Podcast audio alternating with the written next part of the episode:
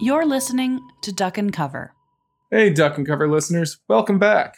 So, Sarah and I are really excited about our guest this week. His name is Garrett Graff, and he's a distinguished journalist and historian. He's been the editor in chief at Politico magazine and Washingtonian magazine, two great publications in our nation's capital. And he's written quite a few books on some really pressing issues. Most recently, his book on 9 11, The Only Plane in the Sky, is a book on the oral history of 9 11 survivors. He's also written on cybersecurity, the role of the internet in political campaigns, counterterrorism efforts under Robert Mueller. But for our purposes, we're going to dig into his national bestseller, Raven Rock, the story of the US government's secret plan to save itself while the rest of us die. I had covered national security in Washington for a number of years. Covering national security, you sort of bump up against this secret apparatus that the federal government runs that's called continuity of government. That is, all of the secret plans for uh, presidential succession, the things that would happen during and after a nuclear attack, and how the country would be transformed in the wake of an unspeakable catastrophe. You know, I had spoken to people who had been evacuated to some of the mountain bunkers around Washington on 9 11. Um, at one point, I, for a story, flew with the first helicopter squadron of the Air Force, which is the unit based at Andrews Air Force Base, whose mission on a day to day basis is to just be there in case you need to evacuate the nation's leadership from Washington.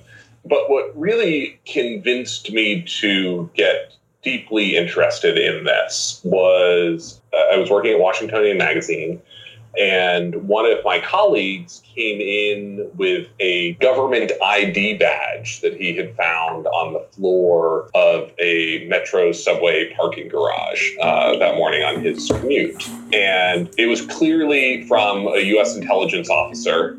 We were trying to figure out how to get it back to the person who had lost it.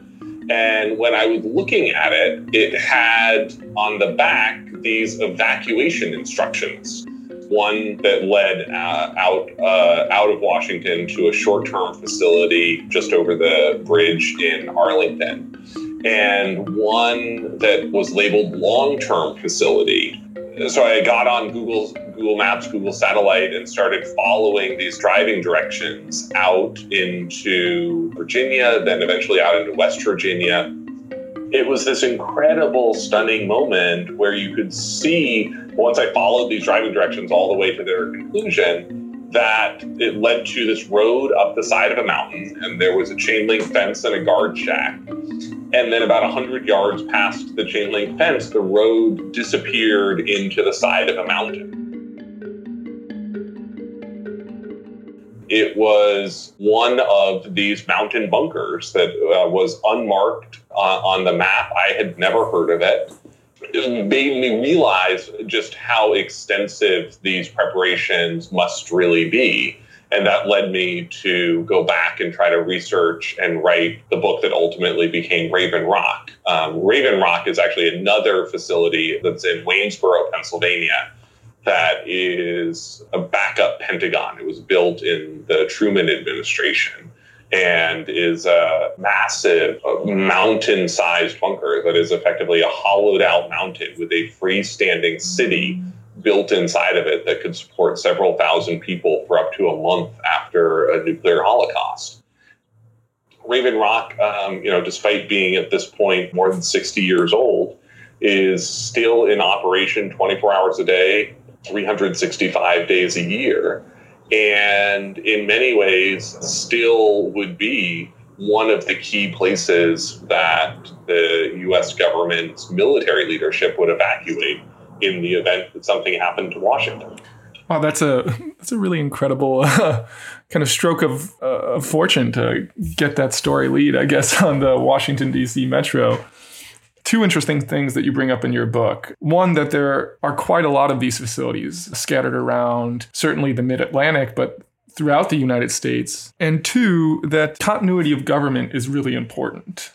Can you give us a little sense of How did planning for nuclear war change ways of thinking about continuity of government? And what exactly did these bunkers kind of look like on the inside? The answer turned out to be a much more interesting one than you might suspect, which is so much of what we now associate with the majestic imperial presidency are really fancy toys designed to help the president launch nuclear weapons from anywhere in the world. Um, when you look at Air Force One, when you look at Marine One, when you look at the armored, you know, lengthy motorcades that the president drives around in, almost all of that is an invention of the Cold War, made necessary by the collapse of time and space with the advance of missile technology and nuclear technology. And so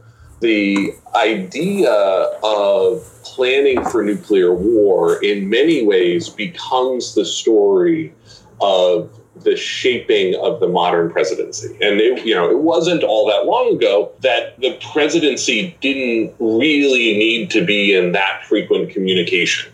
Um, you know, in 1935, Franklin Delano Roosevelt goes off to dedicate the Hoover Dam. His motorcade gets lost in the Nevada canyons on its drive back to Las Vegas. And the president just disappeared for the afternoon. No one knew where he was, where he, uh, when he might turn up, or, or even really where in a three state radius he might actually uh, appear you know, you fast forward just a couple of presidencies, and all of a sudden you're looking at a communication system that has to be able to reach the President of the United States within a 15 minute window, wherever he is on Earth, whether he is in a car, whether he's in a helicopter, whether he is on a ship or a plane.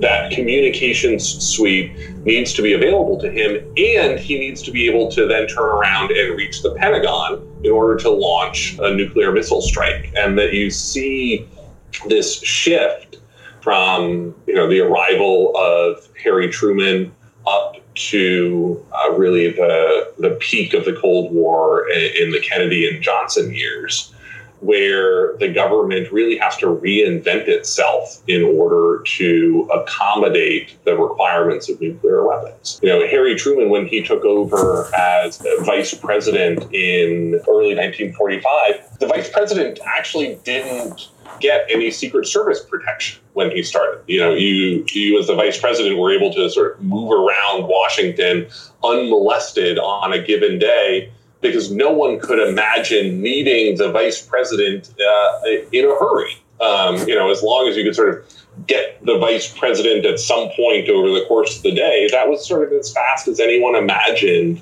needing the vice president.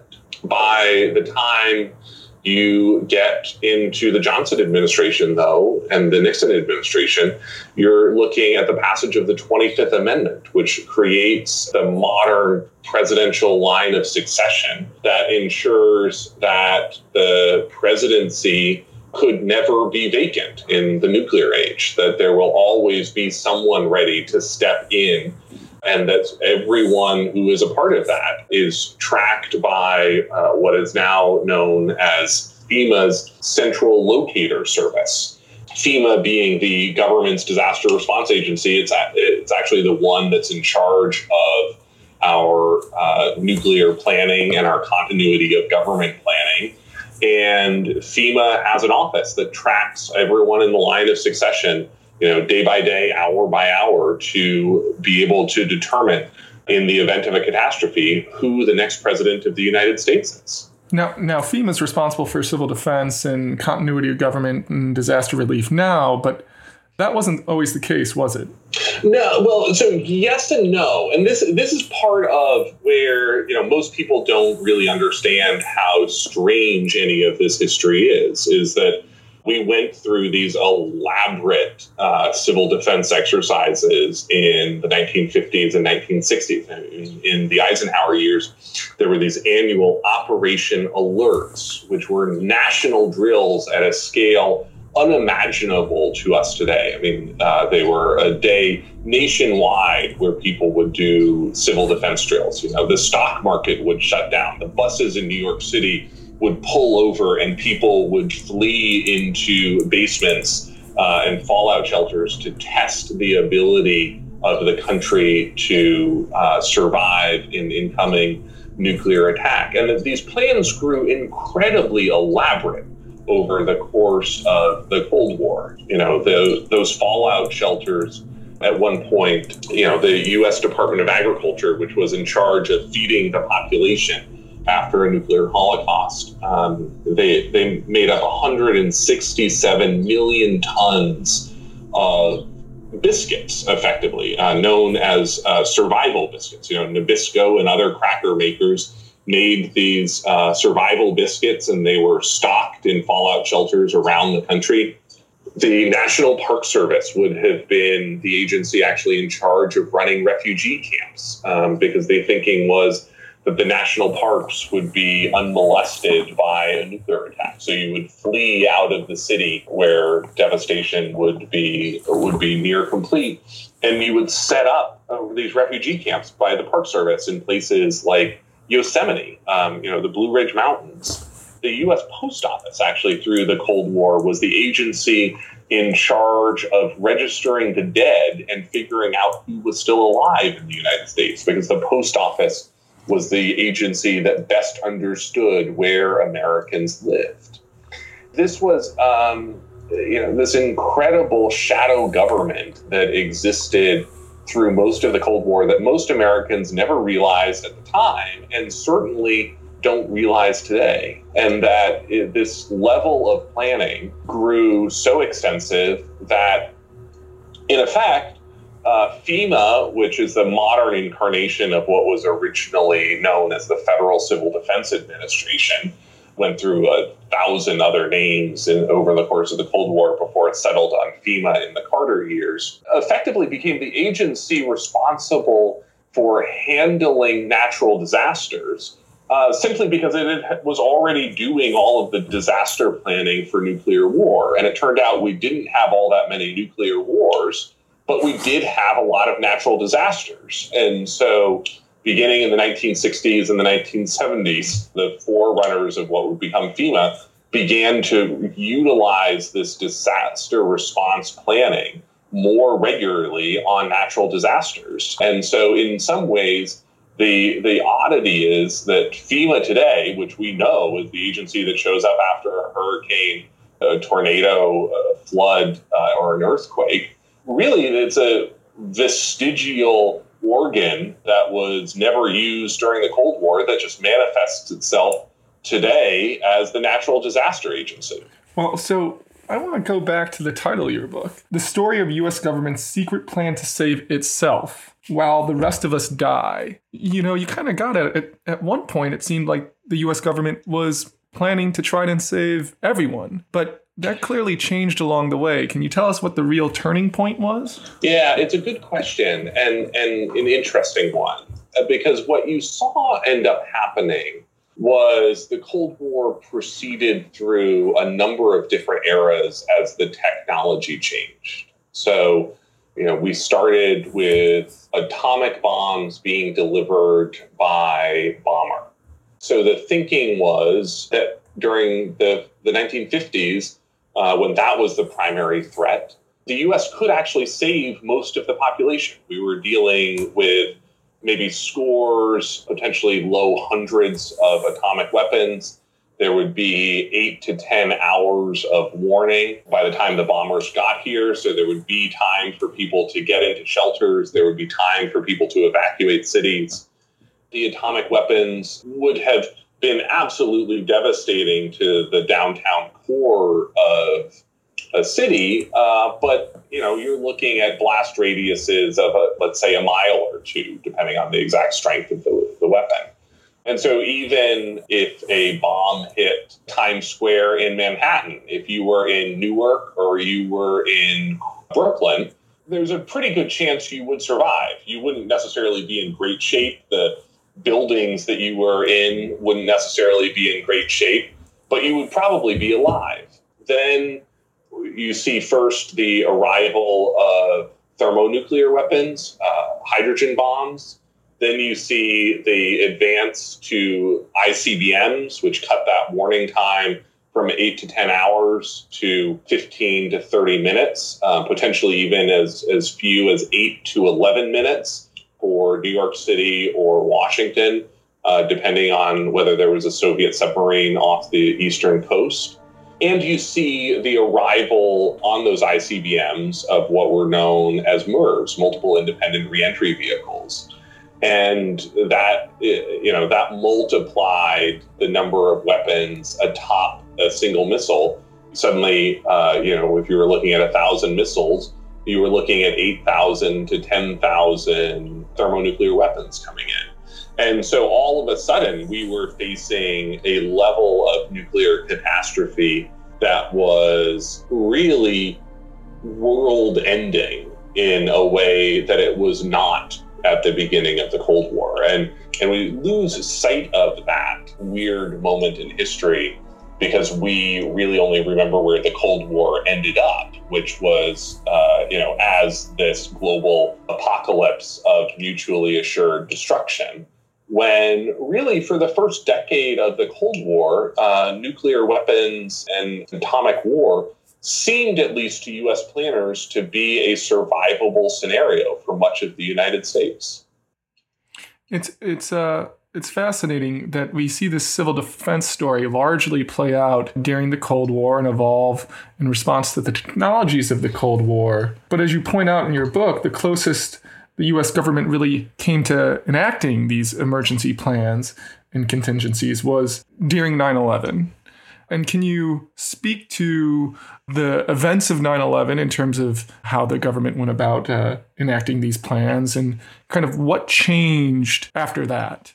Yeah, as you said, the only time that these plans were really ever put into place during the Cold War well, actually, not even during the Cold War. The only time that these plans have ever been put into place in history was the Tuesday morning, September 2001, when Al Qaeda struck New York and Washington. That this was, uh, a, in some ways, showed just how nearly impossible these continuity of government plans really would have been in practice. That none of these plans really worked on 9 11 you saw folks uh, being evacuated out to Mount Weather, which is the presidential bunker in Berryville, Virginia. Uh, many of the leaders on Capitol Hill were evacuated by helicopter from the lawn of the Capitol out to Mount Weather. Um, you saw folks from the Pentagon, after the Pentagon had been hit, evacuated from the Pentagon up to Raven Rock in Waynesboro, Pennsylvania. The president, of course, was caught on Air Force One. Um, he was down in Sarasota, Florida that day and was basically hopscotched around the country from secure military base to secure military base, waiting for the coast to be clear to return to Washington. And, and in many ways, the president, for much of 9 11, actually knew less about what was transpiring to the country below than the average American sitting at home watching CNN. Uh, in that era, Air Force One did not have cable TV, they didn't have satellite TV. And so on Air Force One, they were totally beholden to rabbit ear antennas uh, as they flew over local TV stations. And so, you know, the TV coverage aboard Air Force One would fade in and out as they flew from TV market to TV market. Um, it, I mean, it's an incredible story to sort of think of how cut off the President of the United States was on the nation's worst day. Yeah, and this was clearly the kind of most sobering moment of this century. But what you bring out uh, is that every administration president after president seems to come to term at one point or another in their presidency that there's no perfect solution to planning a nuclear war. Can you speak to some of those other episodes and you know why did they keep trying? Yeah, uh, that becomes one of the interesting subplots of tracing the history of continuity of government is the way that planning for nuclear war actually at the end of the day helped avert nuclear war because presidents spent a lot of time during the Cold War going through these very elaborate plans and exercises. Those Operation Alert exercises during the Eisenhower administration, then beginning in the 1960s, there was a uh, and this still exists today, something known as the Presidential Doomsday Plane, the National Emergency Airborne Command Post, which is a converted 747. It's not Air Force One. Uh, it's not the planes that are normally uh, used as Air Force One. It's a plane that is specially designed to be a bunker and communication suite in the sky.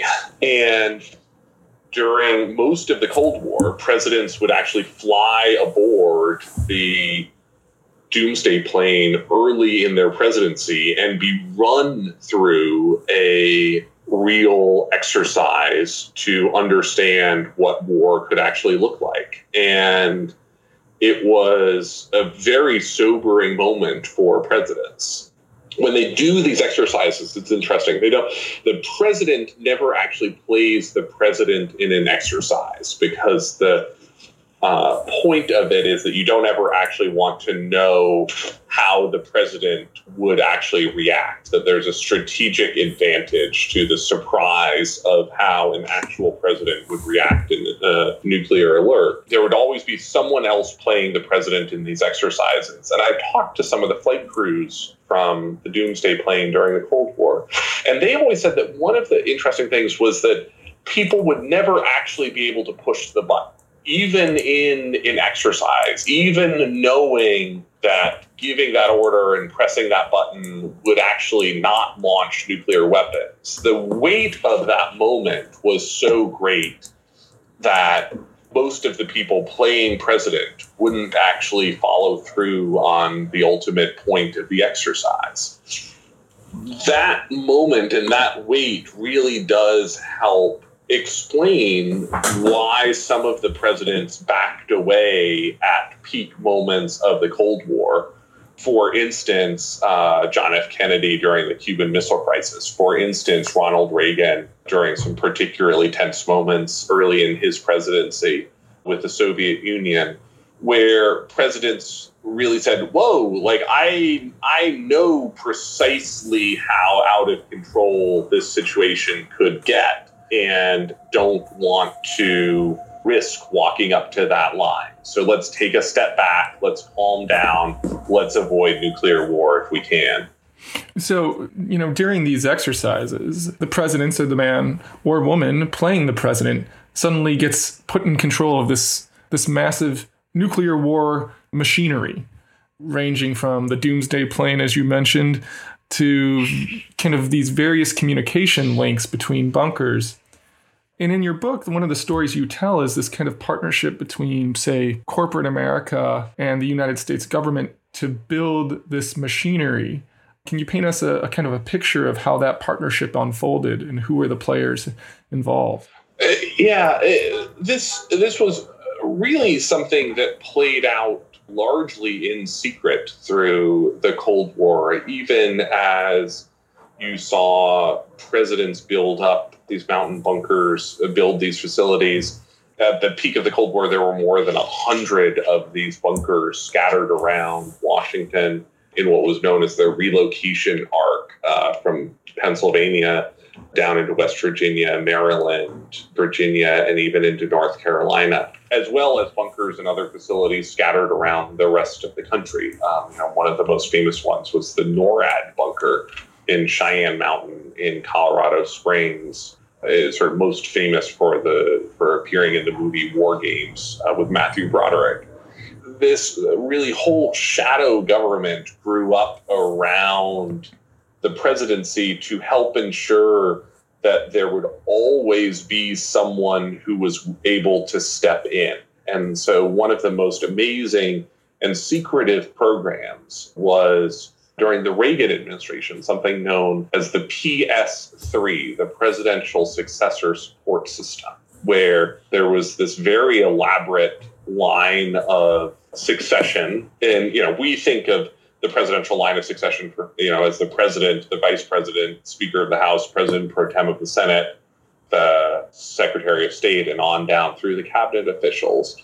But most people don't realize that each of those cabinet offices have their own lines of succession as well. And so, depending on how devastating the attack is on Washington, you could end up with this incredibly odd set of people raising their hands around the country to tell tell us that they are the next leaders of the United States. I mean, if you look at the highest ranking officials outside of Washington, it's people like the U.S. Attorney for the Northern District of Texas. It's people like the director of the Department of Energy's Savannah River Operations Center.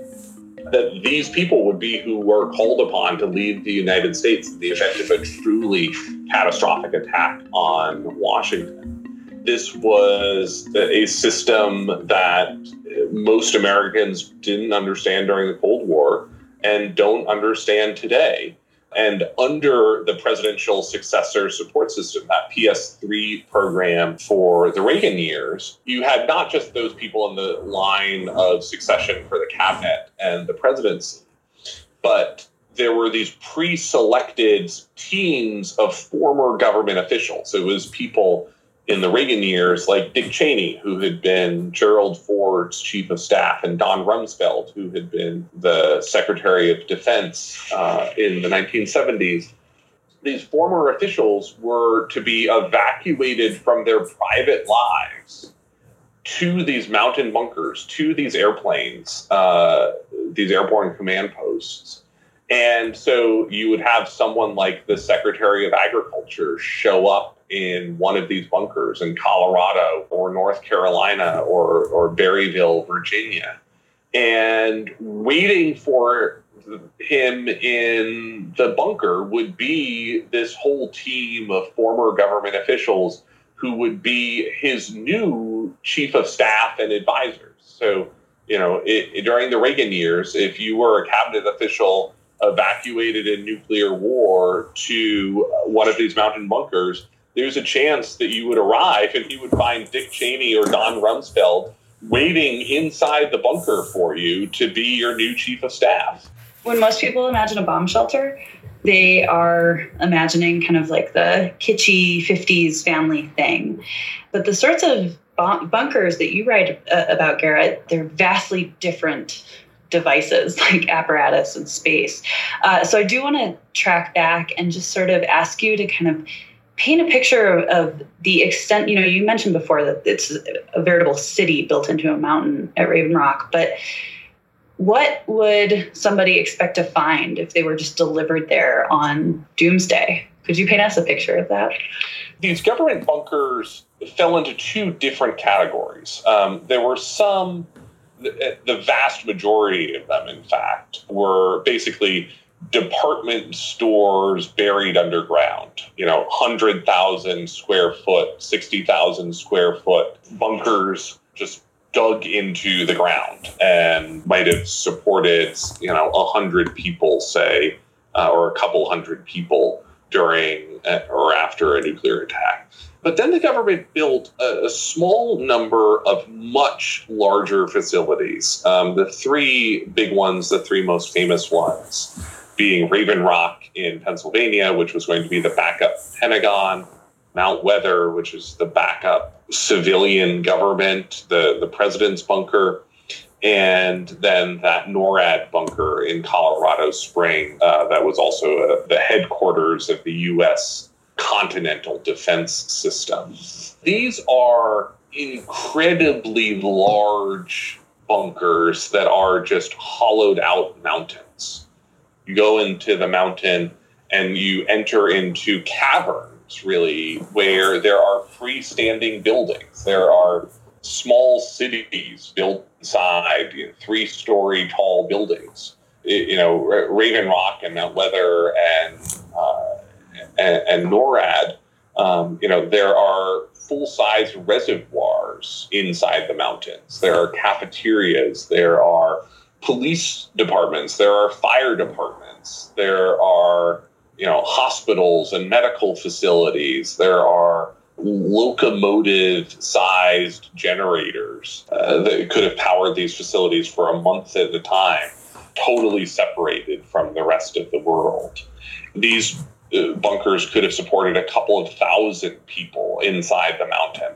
Part of what makes them such odd beasts is that they do operate 24 hours a day, seven days a week, 365 days a year. Um, you know, you, you can't count on a president being able to escape uh, Washington. You know, you need to be able to have people staffing these facilities to begin with in case there's no warning or a very short warning.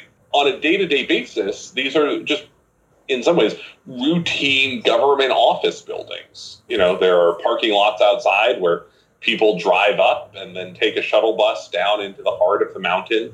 And uh, if you go into NORAD, for instance, that you get all the way into the heart of the mountain, you get to the employee cafeteria. And one of the food options is a Subway fast food restaurant, um, you know, buried in the heart of the mountain there's a subway selling $5 footlongs for the employees who work there on a daily basis. And so, you know, you can imagine the Christopher Guest version of the movie about the nuclear apocalypse focusing in on the subway fast food worker who happens to be having the day shift at the time of nuclear war and just continues making Subway sandwiches uh, right through the end of the world. I can't wow. imagine having a security clearance to make a sandwich. And that's sort of the, you know the, the oddity of it. It's like you know there's a whole staff of Subway fast food workers with top secret security clearances in order for them to be able to go into NORAD and, and make sandwiches. Well, and, and that raises another question for me, at least. That's you know these are these are big facilities with large staffs and you know they're presumably fairly close by to communities. I mean maybe not really close into downtowns but do you get the sense that local residents have any conception of you know what's hiding in that mountain over there? Uh, yes. Uh, and and actually often a quite good idea of it. And in some ways part of what makes this story so interesting is understanding just what a different information environment existed during the Cold War. These bunkers are actually big employers in some of these local communities, and they're all but open secrets for the people in those communities. But during the Cold War, that was hard for that information to spread outside of you know there was no wikipedia there was no internet or twitter to help spread that information out of these mountain communities they were very protective of their secrets. And many people when i was talking about this book in and around the communities that actually host raven rock i mean some of these families have worked in those facilities for three generations now. You know their grandfathers or great grandfathers might have helped build it. Uh, you know, literally dig the mountains out. You know, their fathers might have staffed it. The, the workforces were mostly male during most of the Cold War.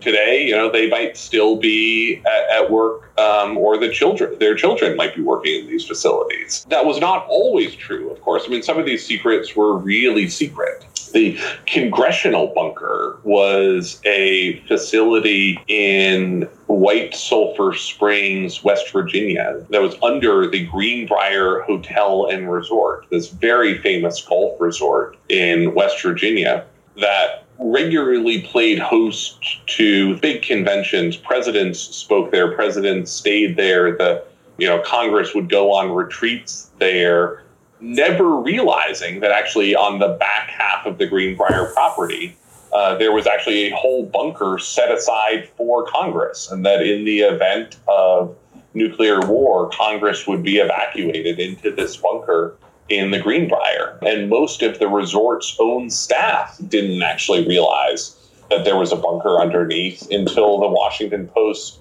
broke word about it after the end of the Cold War.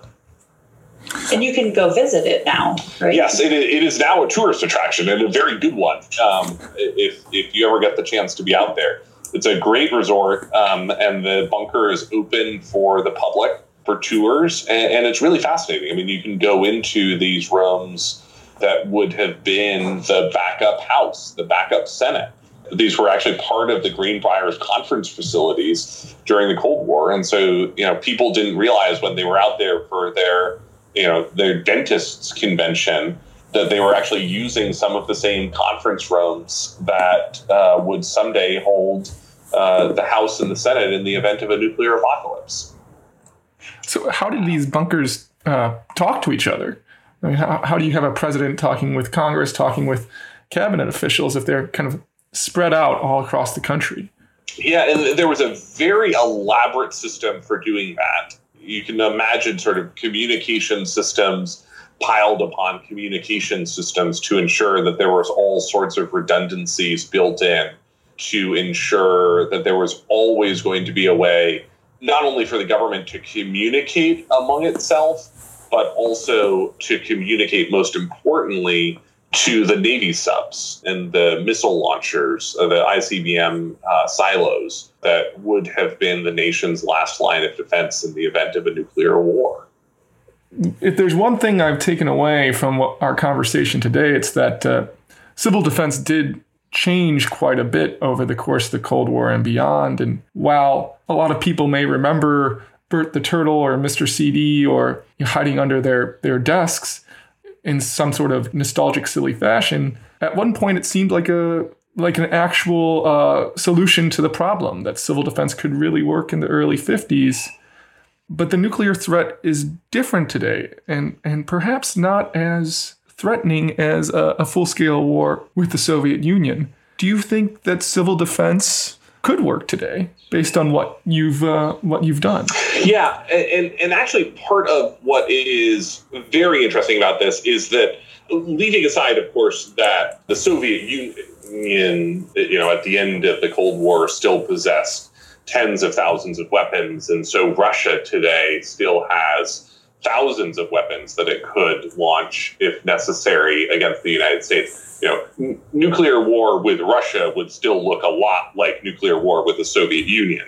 But when you look at the Iranian threat or the North Korean threat, for instance, that really does look a lot more like what nuclear war could have looked like in the early 1950s or the late 1940s, which is something that would be largely survivable for most Americans if they took some basic steps to protect themselves. And so I think actually there is uh, a really good argument for modern civil defense preparedness, in, in part because nuclear war would always be terrible, but the tragedy in the modern instance would be how ultimately survivable it would be for most people if there was some basic preparation done.